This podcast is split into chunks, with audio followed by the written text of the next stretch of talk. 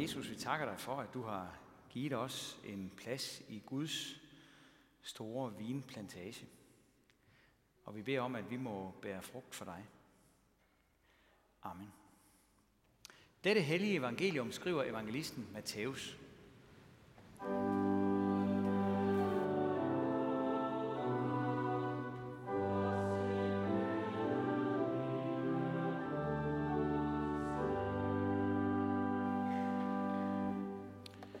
Jesus sagde, hvad mener I? En mand havde to sønner. Han gik hen til den første og sagde, min søn går ud og arbejder i vingården i dag. Men han svarede, ej, jeg vil ikke. Bagefter fortrød han og gik derud. Så gik han til den anden søn og sagde det samme til ham. Han svarede, ja, herre, men gik ikke derud. Hvem af de to gjorde deres fars vilje? De svarede, den første. Jesus sagde til dem, Sandelig siger jeg, toller og skøger skal gå ind i Guds rige før jer. For Johannes kom til jer og lærte jer vejen til retfærdighed, og I troede ham ikke, men toller og skøger troede ham. Og skønt de så det, angrede I heller ikke bagefter og troede ham. Hør endnu en lignelse. Der var en vingårdsejer, som plantede en vingård og satte et gære om den, og han gravede en perse i den og byggede et vagtårn. Han forpagtede den bort til nogle vinbønder og rejste udenlands. Da høsttiden nærmede sig, sendte han sine folk til vinbønderne for at få sin høst. Men vinbønderne greb hans folk, og en prylede de, en anden dræbte de, og en tredje stenede de. Han sendte nogle andre folk, flere end første gang, men de gjorde det samme ved dem. Til sidst sendte han sin søn til dem, for han tænkte, de vil undse sig for min søn. Men da vinbønderne så sønnen, sagde de til hinanden, det er arvingen. Kom, lad os slå ham ihjel og få hans arv. Og de greb ham og smed ham ud af vingården og slog ham ihjel. Når nu vingårdens ejer kommer, hvad vil han så gøre med de vinbønder? De svarede ham, et ondt endeligt vil han give de onde, og overlade vingården til andre vinbønder, som vil give ham høsten, når tiden er inde.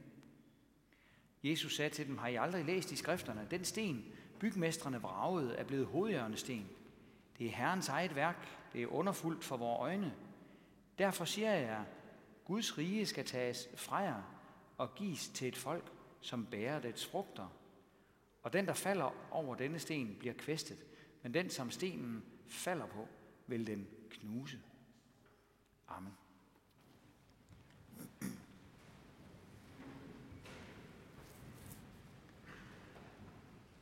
Der var engang en vinmark, som var faldet ned fra himlen. Ikke at himlen betød noget i den sammenhæng. Plantagen var der bare. Den var opstået ved en tilfældighed. Gener og molekyler var faret rundt i en uoverskuelig proces, og på en eller anden måde var der blevet en frugtplantage ud af det en vingård. Planterne stod endda på række, hvordan det så end var gået til. Men det var ikke noget, der blev tillagt nogen betydning. Af samme grund havde de enkelte vinstokke hverken nogen værdi eller noget højere formål. De var der hver især kun for deres egen skyld. Planternes liv handlede om at suge mest mulig næring til sig på de andres bekostning.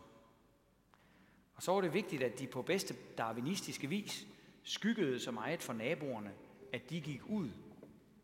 På den måde var der mindre konkurrence om solskinnet. Hvad slags frugt, der kom ud af plantagen, var ligegyldigt, så længe planterne bare voksede og satte sig igennem. For hvem skulle følge op på det? Der var jo ikke nogen instans at stå til ansvar for.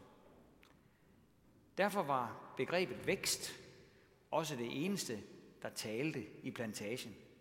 Det sammenfattede til synlædende alt, hvad der var værd at stile efter. Derimod var begrebet frugt helt overset. Sådan var den almindelige opfattelse. Men en dag kom der besøg i plantagen.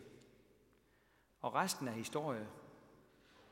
Men en historie, der har noget vigtigt at sige, også til os. I dag har vi hørt hele tre lignelser om det samme emne. Billedet af en vingård er gået igen i dem alle tre. Det første er omkring, den første er omkring 3.000 år gammel. På den tid gav Gud sin profet Esajas et alvorligt budskab at gå videre med. Esajas skulle prædike for folket og sige, at det skyldte Gud alt, ja selve sin eksistens. Det var Gud, der havde anlagt vingården, Guds folket. Og det var ham, der siden havde passet og plejet sit folk, som man plejer at passe en plantage. Gud havde plantet sit folk et frugtbart sted med vand og næring, Israels dejlige land. Han havde gravet og gødet og ryddet sten væk for dem. Og fra sit vagtårn havde han holdt øje med, at plantagen ikke skulle blive plyndret af andre. Et stort arbejde og mange gode tanker var der lagt i Israels folks vingård. Og nu ventede Gud så på frugten. Vinpersen stod allerede klar. Det her store kar, som man træder druerne ned i for at få saften ud. Men vingården fungerede ikke, som den skulle. Vinstokkene begyndte at udvikle sig på en højst uheldig måde. Det var ikke ejerens fejl, han havde gjort alt for sine planter. Men vinstokkene kvitterede med at bære vilddruer, står der i teksten. Vores danske bibeloversættelse er faktisk ikke helt præcis her. Det er ikke det rigtige ord, der er anvendt. For vilddruer kan man godt lave vin af. Den hebraiske tekst handler derimod om nogle bitre og umodne bær, som er fuldstændig uanvendelige. Gud havde længe haft et stort arbejde med sin plantage, fortæller Esajas. Men med den komplet ubrugelige frugt var vingårdsejerens tålmodighed sluppet op. Det var simpelthen ikke umagen værd at blive ved. Så selvom det var hans yndlingsplantage, der var tale om, så ville han nedlægge den. De fine bede med kostbare planter skulle igen blive ødemark, sådan som de havde været det i begyndelsen. Gud ville stige ned af sit vagtårn. Han ville rive hegnen ned om plantagen. Han ville lade det hele gro til igen. Og teksten slutter med den lille korte forklaring. For herskares herres vingård er Israels hus. Han ventede ret, men der kom retsløshed. Han ventede retfærdighed, men der kom nødskrig. De næste to lignelser fortæller Jesus.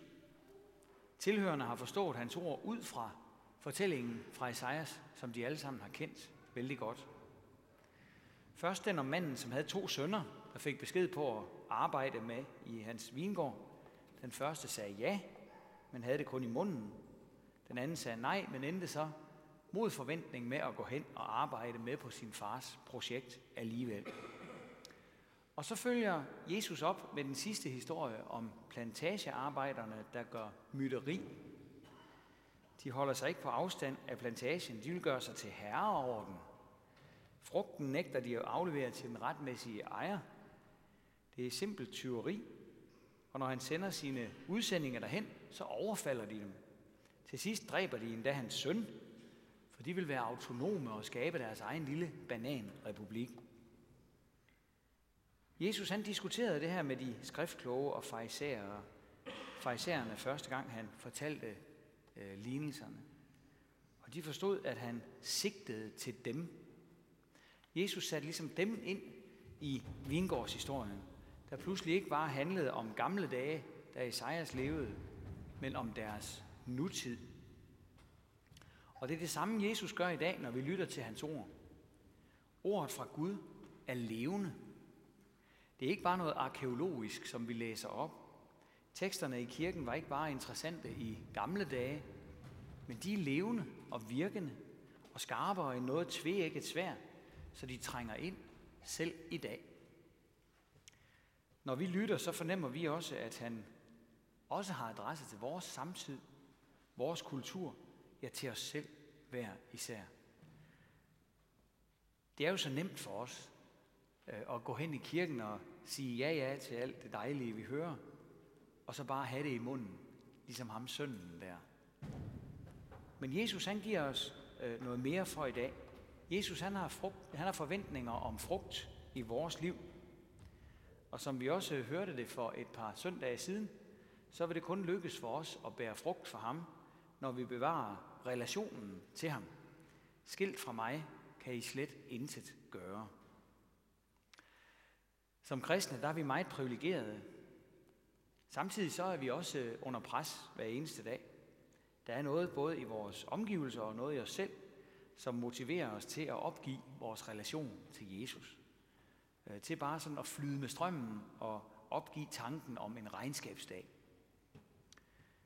Ser vi på Guds vingård i den vestlige verden, så fornemmer vi, at der er noget af det, som gør sig gældende både her og der. Der er oprør i vingården, så at sige.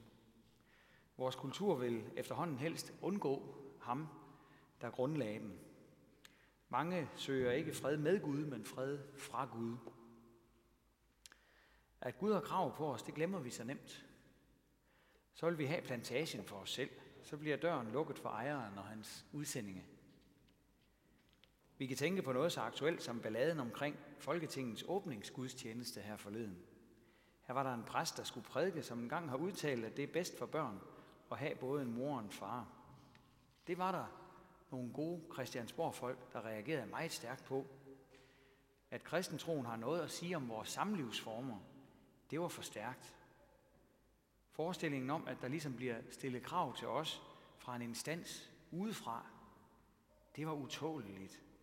Mange truede med at blive væk fra åbningsgudstjenesten, og der var også nogen, som valgte at møde op i protest.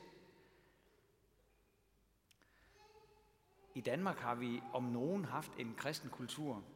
Vi har et kors i vores flag. Man kan sige, at vi indirekte mindes Golgata, hver gang vi har børnefødselsdag. Og Kristi Kors vejer stolt over kolonihavehuset. Man kan fundere over, hvornår der må opstå et ønske om at klippe korset ud af vores flag. Det kunne godt komme på et eller andet tidspunkt, for det repræsenterer jo også en, der er større end os selv. En, der kommer til os udefra og fortæller os om, hvad der er rigtigt og forkert. I dag har vi faktisk allerede en særlov, der begrænser ytringsfriheden for religiøse forkyndere. Og de allerfleste religiøse forkyndere i Danmark er selvfølgelig kristne. Det er formålet med loven, at det, der forkyndes, skal harmonere med danske værdier. Men med mindre der sker en slags vækkelse i Danmark igen, så vil de værdier, de danske værdier, være sådan omtrent ikke kristne. Det kræver kun nogle flere politikere, der vil gå til valg på, at Bibelen er udansk. Så er der frit spil til at retsforfølge de kristne forkyndere. Det er plantageoprør. Vi kan også tænke på øh, de mange gymnasier, øh, der for tiden fratager kristne grupper muligheden for at få et ledigt lokale til at samles i til andagt i frikvarteret. Christian Rasmussen, som er generalsekretær i Kristelig Forbund for Studerende, har skrevet i den sammenhæng, hvad handler livet om? Hvorfor skal jeg gå i skole? Så du kan få et job. Hvorfor skal jeg have et job? Så du kan få brød på bordet, tage på ferie og spare op til pensionen og have det lidt godt, inden du skal dø. Okay, er det meningen med livet? Kan vi i det mindste ikke lige snakke lidt om det? Men nej, det kan man åbenbart ikke alle steder. Godt nok er gymnasieskolen opfundet af den kristne kirke, ligesom uddannelse i det hele taget er opfundet af den kristne kirke i vores del af verden. Så Gud har grundlagt plantagen. Men hans medarbejdere må ikke tale sammen om ham længere på de skoler, som det drejer sig om. Og sådan kunne vi blive ved. Men det værste er jo, at oprøret ikke bare handler om nogle andre nogle politikere i København og nogle religionsforskrækkede mennesker på et gymnasium. Hver især har vi del i det oprør, som herrer Guds plantage. For vi kender jo godt hver især til det store grundlæggende svigt, som handler om at ville leve, som om vi aldrig skal stå til regnskab over for Gud.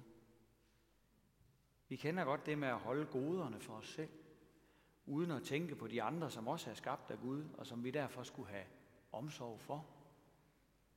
Vi kender det godt, det med at holde afstand til en Guds mand eller kvinde, som vi skulle have støttet, men hvor vi var for feje, fordi det kom til at koste for meget, hvis vi åbenlyst stod ved det, som vi faktisk mener er sandt.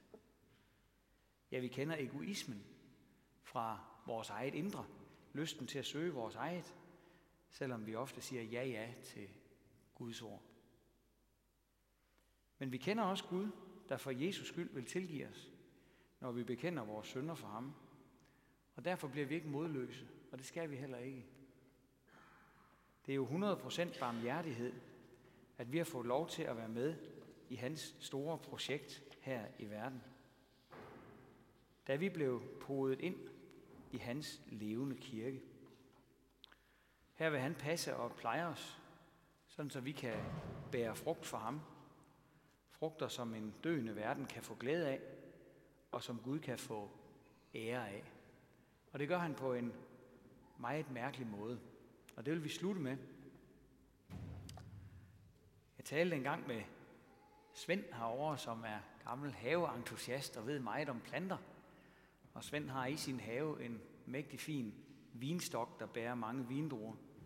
Og jeg spurgte Svend til hans vinranke, hvordan det kunne være, den var så stor og flot.